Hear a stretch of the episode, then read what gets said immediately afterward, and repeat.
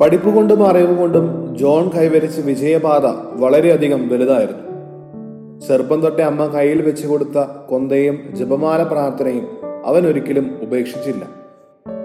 അങ്ങനെ ഇരിക്കെയാണ് world trade സെന്ററിൽ അദ്ദേഹത്തിന് ജോലി ലഭിക്കുന്നത്. രണ്ടായിരത്തി ഒന്ന് സെപ്റ്റംബർ പതിനൊന്ന് എന്നത്തെ പോലെയും സാധാരണ ദിവസമായിരുന്നു ജോണിന്. പക്ഷേ എല്ലാം കീഴ്മേൽ മറഞ്ഞത് പെട്ടെന്നായിരുന്നു. സ്വപ്നത്തിൽ പോലും വിചാരിക്കാത്ത രീതിയിലുള്ളൊരു തീവ്രവാദി ആക്രമണമായിരുന്നു അന്ന്.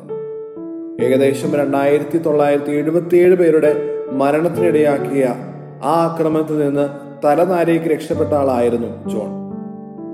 ആ സംഭവം അദ്ദേഹം വിവരിക്കുന്നത് ഇങ്ങനെയാണ്.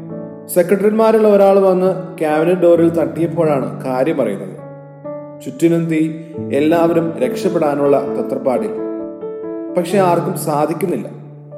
കൂടെയുള്ളവർ കത്തിയിരുന്നത് കണ്ടിട്ട് പോലും രക്ഷിക്കാനാവാതെ നിശ്ചലമായി നിന്നുപോയ നിമിഷങ്ങൾ. രക്ഷപ്പെടില്ല എന്ന് അത്രയ്ക്ക് തീർച്ചയായിരുന്നു. കണ്ണടച്ച് ജപമാല കയ്യിലെടുത്തു. ജപമാല ചൊല്ലാൻ തുടങ്ങി ജോൺ. ഒരു രഹസ്യം കഴിയുന്നതിന് മുൻപേ അദ്ദേഹത്തിന്റെ ബോധം മറിഞ്ഞുപോയി. പക്ഷേ പകുതി ബോധം തിരിച്ചു കിട്ടിയപ്പോഴേക്കും അദ്ദേഹം ഒരു ആംബുലൻസിലായിരുന്നു. അദ്ദേഹം ഇങ്ങനൊരു രണ്ടാം ജന്മം ഒരിക്കൽ പോലും പ്രതീക്ഷിച്ചിരുന്നില്ല.